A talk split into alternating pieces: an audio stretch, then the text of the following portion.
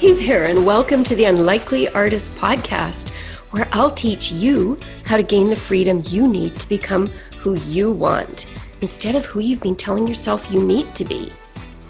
I'm Heather Kerr. I went from international tax to art and coaching because those are the things I've been yearning to do. Listen in to find out how you can start doing what you love to in slow, easy steps each week. Let's dive in now. So, welcome back, Savvy Souls, to another episode of the Unlikely Artist podcast.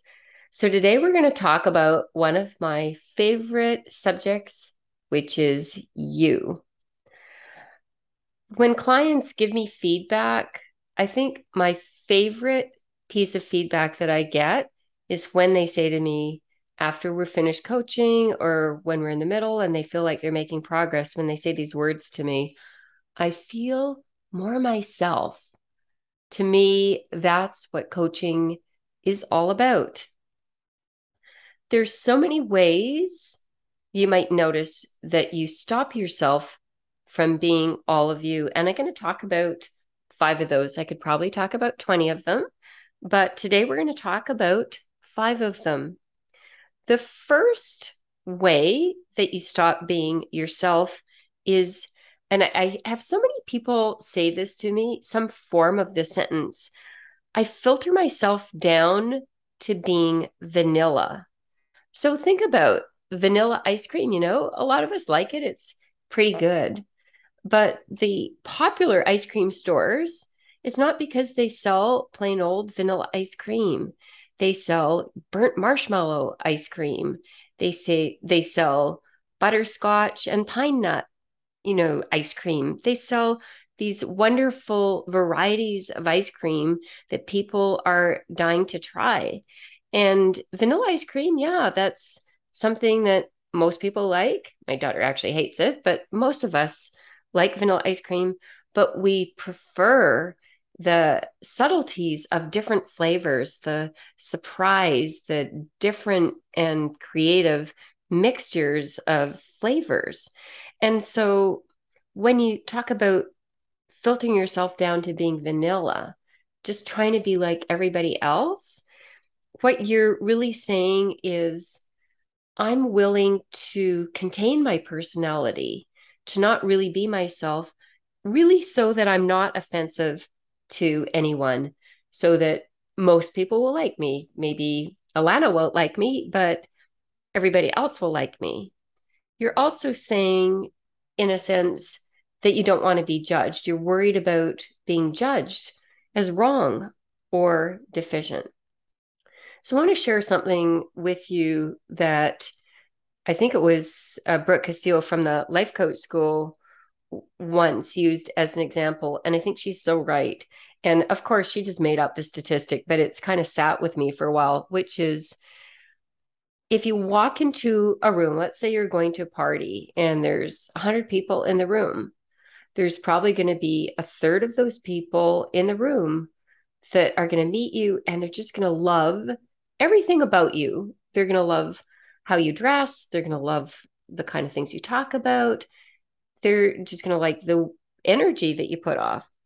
And there's a third of the people in the room that are just going to be, yeah, yeah, that's fine, but not really notice you. And then there's going to be a third of the people in the room that go, oh, I hate that dress, or, you know, judge you in some way. And the reason I find this example to be so useful is if that were really what life is like, and life is like that you know, maybe not in the one third, one third perfect split between those categories. But the truth is, there are a lot of people out there in the world who are really, really going to like you, and some people who are not going to really like you, and other people that don't really care about you. And that's always going to be the case, whether you try to be vanilla or you allow yourself to be who you are. So, what I'd recommend instead since trying to be somebody that everybody likes doesn't work, how about being your own champion for yourself?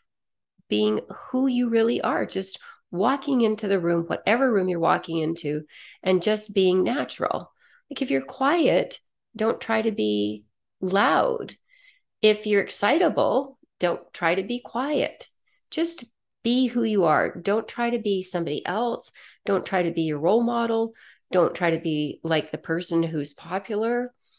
Just stop judging yourself and allow other people to like you for who you are.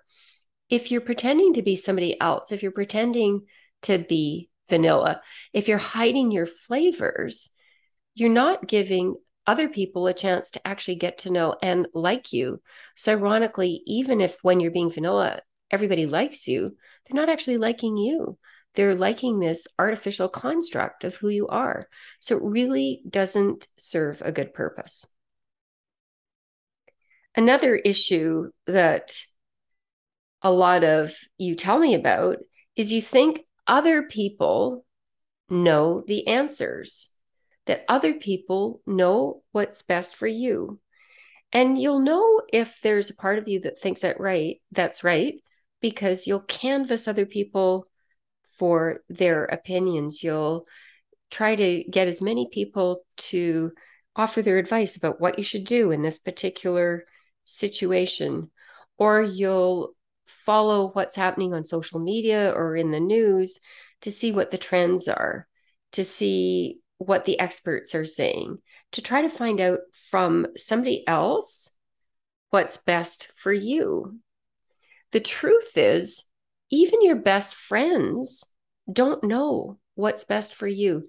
There's really nobody in the world, even our spouses, even our partners, even our parents, even our best friends, who really know everything that's going on inside us, how we really feel about everything, who understand our traumas and our experiences and what we've learned and what we've learned we don't like and what we what we've learned we do like.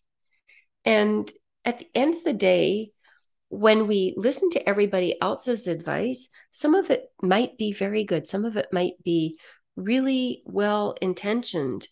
But if you're not going back and checking in with you as the prime authority as the person in the world who knows what's best for you, you're never going to be as happy as when you're willing to trust yourself. And also, you only you have access to your inner wisdom, to the wisdom that's in your body. I talk about this from time to time, but there's a part of you that knows what's right for you, what you're in the world for, what makes you feel alive and excited and expansive, what makes your life feel meaningful, whether it's hosting a dinner for your family get together or whether it's running for prime minister or president. Only you have access to what's right for you and what you're yearning to do. And when you think that other people know the answers, you're depriving yourself of so much inner knowing and you're not going to be as happy and feel as fulfilled when you end your life as somebody who's followed what feels right and true and good to them. Another issue that comes up that prevents people from being more of themselves that you might have in your life is that you've identified certain ways that you're different and instead of celebrating those differences, you believe they mean that there's something wrong with you, that the ways you're different mean that there's something wrong with you. You label those ways you're different as wrong. I was really inspired a few weeks ago. I'm on LinkedIn a fair bit, and I saw a post by this young woman who's looking for a job. Her name is Nicole Gagne if you're on LinkedIn, I would highly recommend you follow her. She is autistic and she describes herself in her profile as hyper observant, inclusive, and she says specificity is her jam because that's what she's really good at. And she writes these beautiful articles about belonging. She writes these beautiful articles about whatever makes you weird is probably your biggest asset. And she's so right. When I read her post, I was wishing I had an organization where I could hire her because people like Nicole who really celebrate who they are, who go and say, Hey, I'm really different. And these are the benefits of my differences, who can see it in herself and shares it with the rest of us. She personally brought me a lot of joy and insight, and she's out on LinkedIn with her posts doing that for other people. Another uh, example that's close to mine, and I've talked about her before, that's because she's been coaching me now for a year and a half, is my coach, Simone Seol, who really preaches about how we can use our neurodivergent brains and make a difference. I know so many coaches who are neurodivergent in some way. I know so many coaches who are neurodivergent in some way. A lot of a lot of us have ADHD and what Simone helped us do is start thinking of the ways our brains work differently as being an asset. She herself has ADHD, and for about a decade, she was trying to conform to the way other people's brains work and to modes of running her business that work for people with a neuro normal brains. I don't even know if that's a term, but kind of in quotes, normal brains. And those ways of working didn't work for her. calendaring herself, having very spe- specific planned activities ahead of time didn't work for her. So she eventually coached herself to say, how is being ADHD, having ADHD, how is that an advantage to me? And she realized that she could work in bursts of creativity, that her brain would move around a lot of topics very quickly and she could piece things together and be wildly creative. And if she allowed herself to do things she was really fascinated in and be creative when she wanted to be, she could just come out with brilliant post after brilliant podcast after brilliant teaching session and make a big difference in the world. And now she's a multi-million dollar coach because she produces such authentic and welcoming uh, messages. So that that's another example of how being different in some way is really valuable. So I want you to look at yourself. It doesn't have to be a diagnostic difference. We all tend to think there's something wrong with our brain, there's something wrong with our way of being, there's something wrong with the way we experience emotions.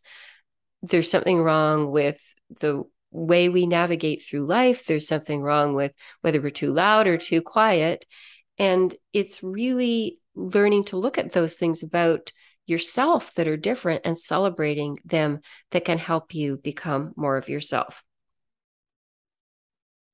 A fourth issue I've noticed is people that don't allow themselves to like what they like. So many of you present yourselves with that issue to me. So when you don't allow yourself to like what you like and you're worried about what everybody else likes, what the fashion is, what seems to be popular, you really reduce the shine on what's brilliant about you. I think I did a podcast about a podcast episode about this earlier on, um, but that was some 70 episodes again. And so I'm going to share an experience with you again, just a little one, which was really super helpful to me in terms of helping me allow myself to like what I like. So I want you to think for a moment about the way you dress and ask yourself, who am I dressing for? So when you pick out your clothes, you're trying to pick what's fashionable, like what other people have told you makes you look thin or makes you look i don't know voluptuous or makes you look you know whatever way they think is attractive who are you dressing for so i took this course at the beginning of 2021 was with this woman called Ejene Schultz she calls herself the technicolor priestess and it was about how to dress with what we had in the closet. And it was all based on us getting in touch with who we are at a deep level and expressing that. So she taught us about the four elements. She taught us how to choose what two elements uh, really represented who we really are. Mine were fire and earth.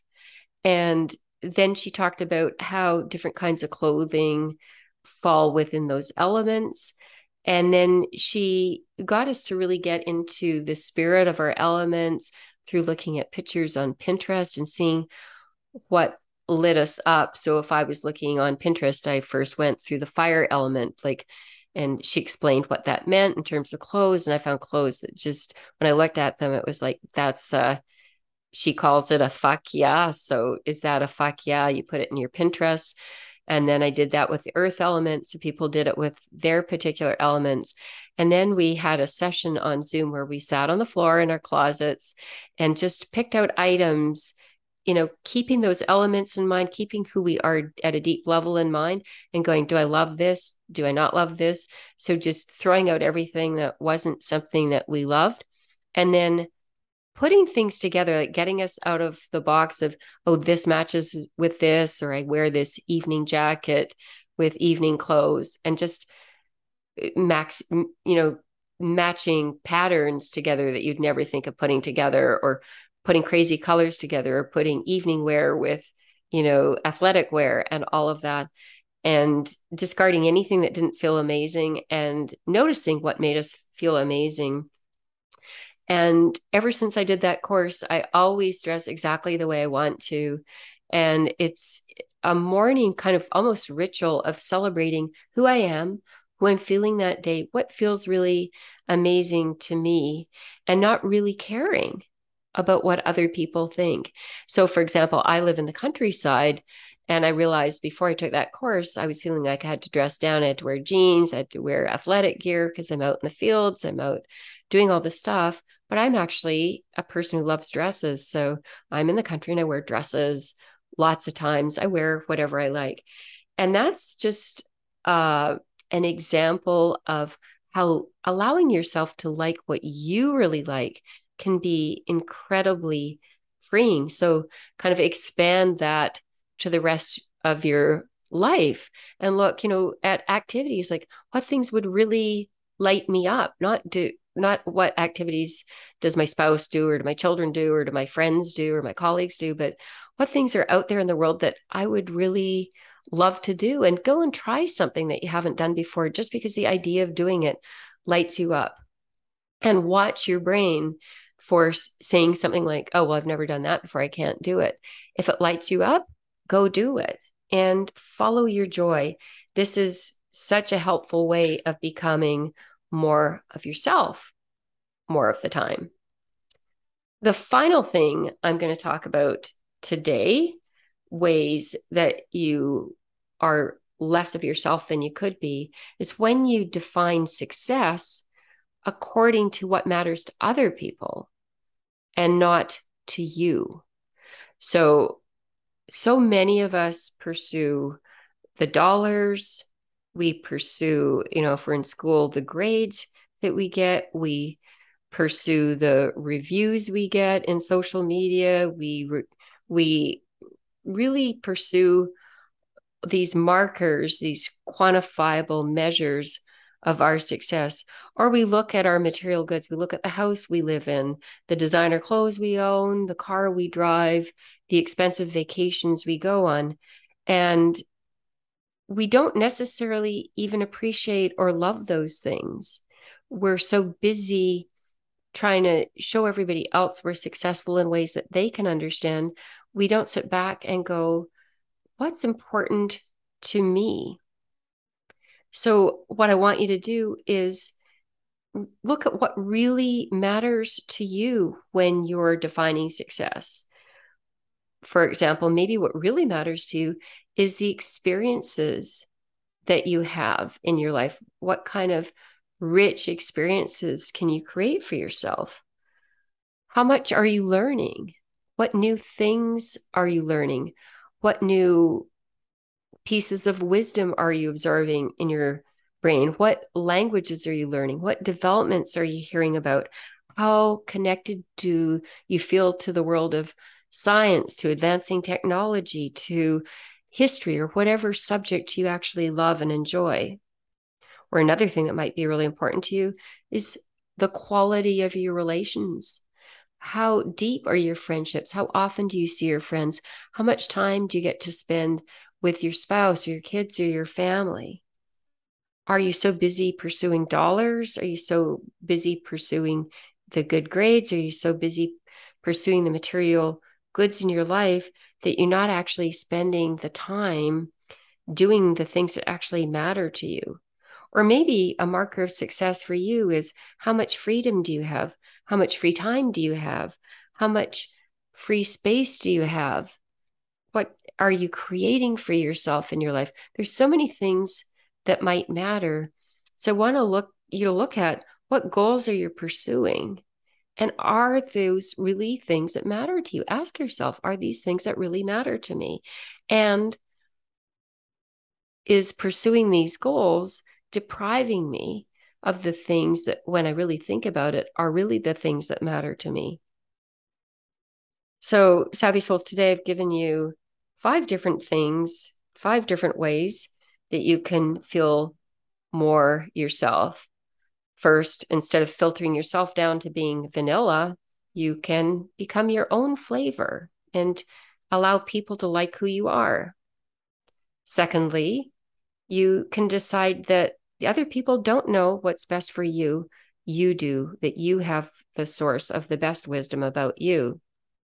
Thirdly, you can celebrate the ways that you're different and decide that the way that you're different is exactly what makes you amazing and brilliant. Fourth, you can start allowing yourself to like what you like instead of thinking that you need to like what other people like. And finally, you can start defining success in your life according to what matters to you and not to other people. So, my overall message today is it's tiring and it's exhausting and it's self defeating to try to be something you're not. And it can wear on your soul. It can have you waking up in the morning and wondering what's missing and why you're not happy. And it's totally not necessary and it's counterproductive. What's the secret to happiness? What's the secret to a life that feels expansive and rich? It's this allow yourself to be more of yourself all of the time. Delight in being you. And Savvy Souls, if you're enjoying this podcast, I'd really appreciate it if you'd share it with your friends or write me a review on iTunes or just get the message out that this is there and available to other people. I've talked to so many people who feel really helped by the messages I share. They feel more expansive. They've made changes to their lives and they've never spent a dollar coaching with me. And it's just awesome because it makes me feel good to be out there in the world helping all of you. So, all I'm asking from you is just share this with somebody you think might benefit from what I have to say here. Love you guys and see you next time.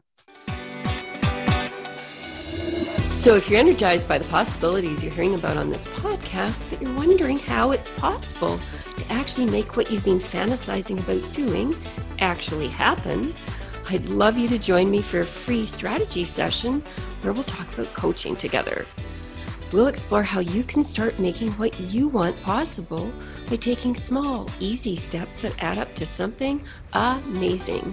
Just click on the link in the show notes below this episode to book your free call. I'd love to meet you live.